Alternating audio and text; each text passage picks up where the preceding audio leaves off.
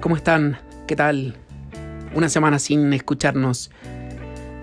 Em, quizá por la tensión diaria, por el trajín cotidiano, por el Día de los Enamorados, entre otras cosas, eh, se nos olvida que estamos en, en una tensión y en un compás de espera que nos tiene en vilo en torno a una posible guerra en Ucrania.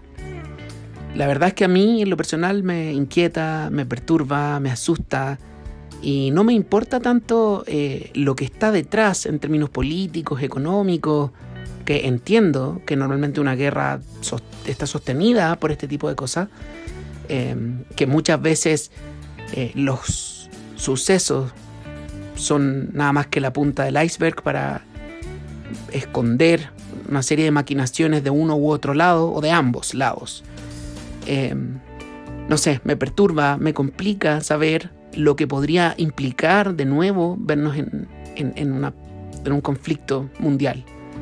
Eh, no creo que se nos olvide lo que significa una guerra. La guerra no es solamente el despliegue de armamento, no es solamente eh, el temor al botón rojo, etcétera, etcétera, a la guerra bacteriológica o, o qué será, ¿no?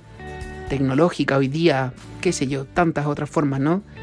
Una guerra es también un proceso de bestialización, de alguna manera, de, de, una reducción instintiva de lo que somos, ¿no? Pelear por un territorio, pelear por una frontera, pelear por el control de algo.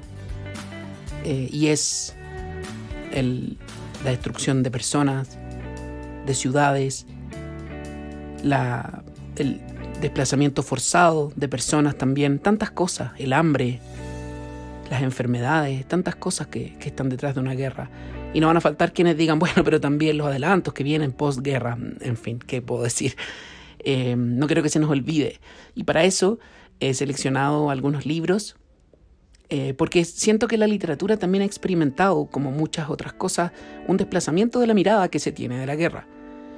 Y hemos pasado de hablar de, de la guerra en términos de grandes acciones bélicas y de grandes movimientos de tropas y de estrategias militares, eh, a hablar de los y las participantes de la guerra y no solo de las y los combatientes, sino que también de quienes eh, están detrás de, de, estas personas. Y digo las combatientes también porque hay muchas obras que han hablado del rol que las mujeres, por ejemplo, han tenido en las guerras.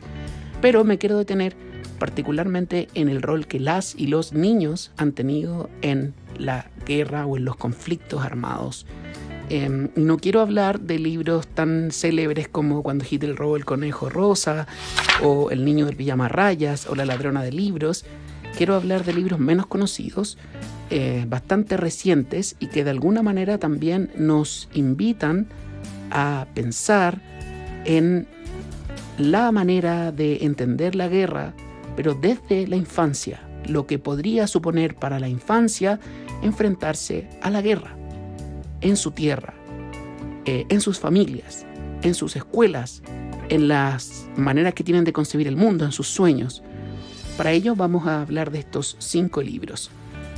Quiero comenzar por un libro publicado en 2020 por la editorial Galaxia Gutenberg del autor Fyodor Gallifatides, espero haber pronunciado lo mejor posible su nombre, El asedio de Troya. Estamos en 1944, en un pueblo pequeño, griego, que está siendo eh, sitiado, dominado, ocupado por los alemanes. La guerra está terminando y el pueblo empieza a ser bombardeado por los aliados. Entonces, una profesora, una maestra, va a llevar a los pocos y las pocas eh, niños que queden de esta clase a una cueva en las montañas y les va a referir el relato de la Iliada. Es bello porque, y, lo, señala también la sinopsis, ¿no? Pese a que han pasado los años, los horrores de la guerra se mantienen. Y, y es bello porque en las historias que están detrás de los héroes de la Iliada, la profesora logra mostrarles a niños y niñas el horror de la guerra y también la fuerza de muchos hombres que resistieron y mujeres también. Y es muy interesante cómo los niños y las niñas van sintiendo el relato homérico y se van haciendo parte de la fuerza tremenda que tiene la Iliada. Pero al mismo tiempo, también son conscientes del espanto, del horror, de la espera de la muerte que supone la guerra en sus propias familias. Avanzamos varios años eh, hacia uno de los conflictos también más recientes, no sé si tan recientes, ¿ah? pero menos conocidos de la Guerra Fría. Eh, me refiero al conflicto en Camboya y los Gémeres Rojos. Em, a ver, el libro se llama Se lo llevaron y es de la autora Long Un.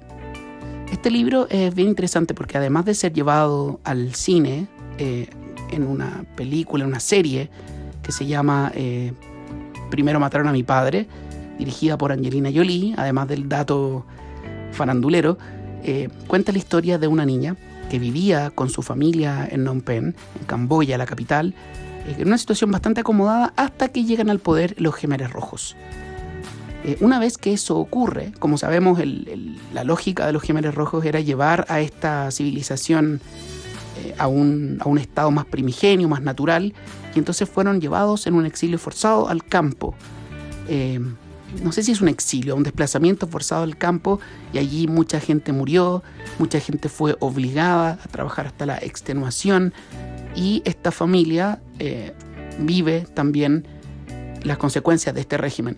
Y a través de la memoria, a través del relato de esta niña que tenía cinco años cuando comenzó la historia, cuando comenzó esta tragedia, eh, nos vamos a enterar de lo que implicó formar parte de los sobrevivientes de este régimen. Una gran novela eh, que además es real, existe esta autora, tiene continuación y es un tributo a la sobrevivencia frente a la intolerancia y a la guerra. Este libro está editado por Maeva el 2001 y tenemos reseña también de este libro. Eh, pronto la subiremos aquí al podcast. En tercer lugar, quiero hablarles de un libro que en lo personal a mí me genera mucho ruido, tal como ruido me genera La vida es bella. Yo sé que todo el mundo ama La vida es bella, así que me pueden odiar, no hay problema. Eh, y vamos a ver por qué. La lógica es bastante similar. Se trata del libro 423 colores de Rafael Avendaño y Juan Gallardo, editado por Versátil. A ver, aquí nos vamos a desplazar a la guerra de Siria, que comienza más o menos el 2011, y vamos a conocer la historia de Gaba, una niña ciega que vive con su padre tras la muerte de su madre, eh, y nos vamos a ir enterando de su vida, de cómo es su vida, de cómo ella va conociendo el mundo a través de los sentidos que tiene y de cómo se le pinta un mundo a ella. Ese mundo que salta en pedazos cuando comienza la guerra y ellos deben huir junto a su padre, escapando de Siria y llegando a los campos de refugiados. Eh, y vamos a ver, al mismo tiempo, mientras conocemos la historia de Gaba, también el relato que el padre le hace a ella misma a través de una carta, mostrándole el mundo. Este es un relato crudo, muy crudo, eh, que de alguna manera permite ver un entresijo de la guerra que no es muy mencionado, que es cómo lo viven las personas con discapacidad. Sin embargo, y aquí es donde viene el pero más grande, existen como distintas formas de enfrentar em, el suceso de la infancia frente a la guerra, la situación de ser niño, niña frente a la guerra. Una primera forma es a través de mostrar la vulnerabilidad, mostrar la crudeza, mostrar lo que significa ser niño frente a la destrucción del mundo que lo rodea, la rodea. Pero otra forma, y la que me parece más eh, riesgosa, es esta manera alegórica, rayando en la subestimación de la infancia, en que la guerra se transforma en una alegoría de cualquier cosa.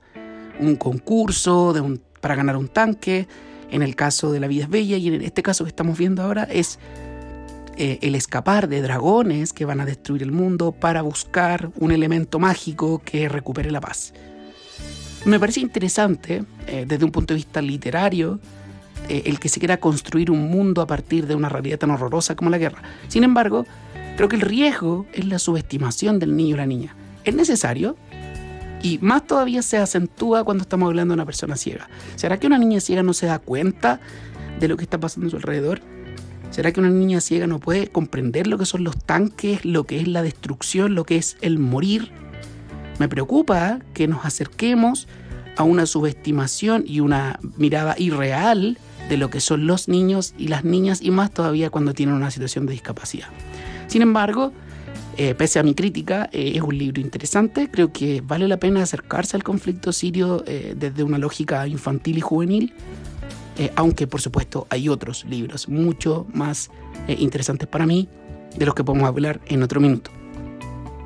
En cuarto lugar, y también en esta misma lógica del conflicto sirio, hablar de una novela que ha tenido harta mm, repercusión, es de Planeta, en mi modesta opinión un poquitito utilizada, la verdad.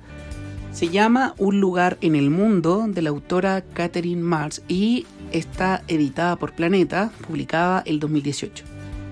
Aquí eh, la acción se ubica en el 2015 y nos vamos a encontrar con Ahmed, un muchacho sirio que ha escapado de la guerra en su país a través del mar y ha perdido a su padre. No tiene pasaporte, completamente indocumentado, ha llegado a Bélgica y ha sido ubicado en un campo de refugiados en Bruselas. Eso es demasiado para él y sin soportar la pérdida de su padre, el abandono, eh, huye del campamento y busca cobijo en la casa de unos norteamericanos que están en Bruselas. En esa casa va a conocer a Max, un chico que compite por tratar de ser comprendido eh, por sus padres en relación a su hermana que lo todo, eh, está sufriendo porque está en Bélgica, no habla francés y esta, este encuentro va a generar una amistad entre ambos. Eh, y al estilo del niño del pijama rayas, Max va a tener que luchar porque su relación no sea eh, descubierta, porque Ahmed no sea deportado y sobre todo, y yo creo que eso es el gran aporte de este libro, porque es bastante utópico en realidad eh, el tratamiento que tienen de, los refugiados, creo que el valor que tiene es posicionar el tema, ciertamente, en una esfera más juvenil, pero el, valor que yo visualizo más grande en este libro es que nos concientiza, nos muestra que existe la islamofobia. Eh, y nos muestra que el odio y que el rechazo por las personas musulmanas en el mundo también es una realidad. En ese sentido, el libro es un aporte, eh, nos, hace, nos obliga a hacernos cargo de eso y también del efecto que el terrorismo en general, que la guerra en general produce en las familias. Por último, y ya para cerrar este pequeño temático de guerra, infancia y literatura, quiero referirme al libro Mambrú perdió la guerra de Irene Vasco, un libro colombiano ilustrado también por Daniel Rabanales, eh, editado por Fondo de Cultura Económica el 2013. Eh, este es un libro pequeño eh, para niños propiamente que narra la historia de Emiliano y de cómo un día, después de unas llamadas anónimas, eh, sin darle muchas explicaciones, sus padres lo dejan y lo envían a la casa de su abuela, en una finca. Muy molesto, Emiliano va a tener que acostumbrarse a esta realidad en la finca, apartado de las comodidades a las que estaba acostumbrado, pero al mismo tiempo, y gracias a su abuela, quien está eh, a la tarea de ordenar, de guardar la memoria a través de unos álbumes y fotografías, va a ir comprendiendo su historia, la historia de su pueblo y de su familia. Y poco a poco se va a hacer parte también de la labor que desempeñan sus padres y del riesgo que dicha labor tiene eh, para sus propias vidas. Y naturalmente se va a ver enfrentado a una gran disyuntiva, disyuntiva a la que quizá un niño de su edad jamás debió haberse visto expuesto. Va a aparecer un amigo en su vida, Mambrú, un perro y va a ser justamente este perro el protagonista de quizás el hecho más marcador de su vida. Una novela súper cruda, súper triste, pero también de alguna manera esperanzadora porque nos hace parte eh, de lo que somos como continente, de los fracturados que estamos a veces y de los conflictos que subyacen en, en nuestros países latinoamericanos. ¿Qué puedo decir para ir cerrando ya este temático de guerra, infancia y literatura. Hay diversas formas de representar la infancia y hay diversas maneras también de representarla frente a lo que es la guerra. Unas que reflejan el desconcierto y el dolor de niñas y niños frente a la destrucción del mundo conocido. Otras que reflejan un cuestionamiento, una crítica dura al mundo adulto y a la manera como han construido las cosas. Y evidentemente con un variado uso de técnicas narrativas o de recursos estilísticos. Lo importante es que la literatura representa el horror de la guerra y que se ha desplazado desde representar lo bélico hacia representar lo humano. Por mi parte, yo me despido. Eh, les mando un abrazo a todos, a cada una, a cada uno. Espero de verdad, de verdad, de verdad, que la guerra no se produzca, que la gente que tiene el poder entre en razón, que la memoria no se pierda y que no se nos olvide el horror que ha ocurrido y que ocurre en algunas partes todavía. Ojalá no haya guerra en ninguna parte del mundo. Bueno, abrazos a cada una, a cada uno. Eh, si quieren la reseña de alguno de los libros que, que hemos mencionado, escríbanme, coméntenos, compartan también el podcast, inviten a personas y nos veremos en una próxima ocasión acá en Topo la Vista, Universos en tus oídos.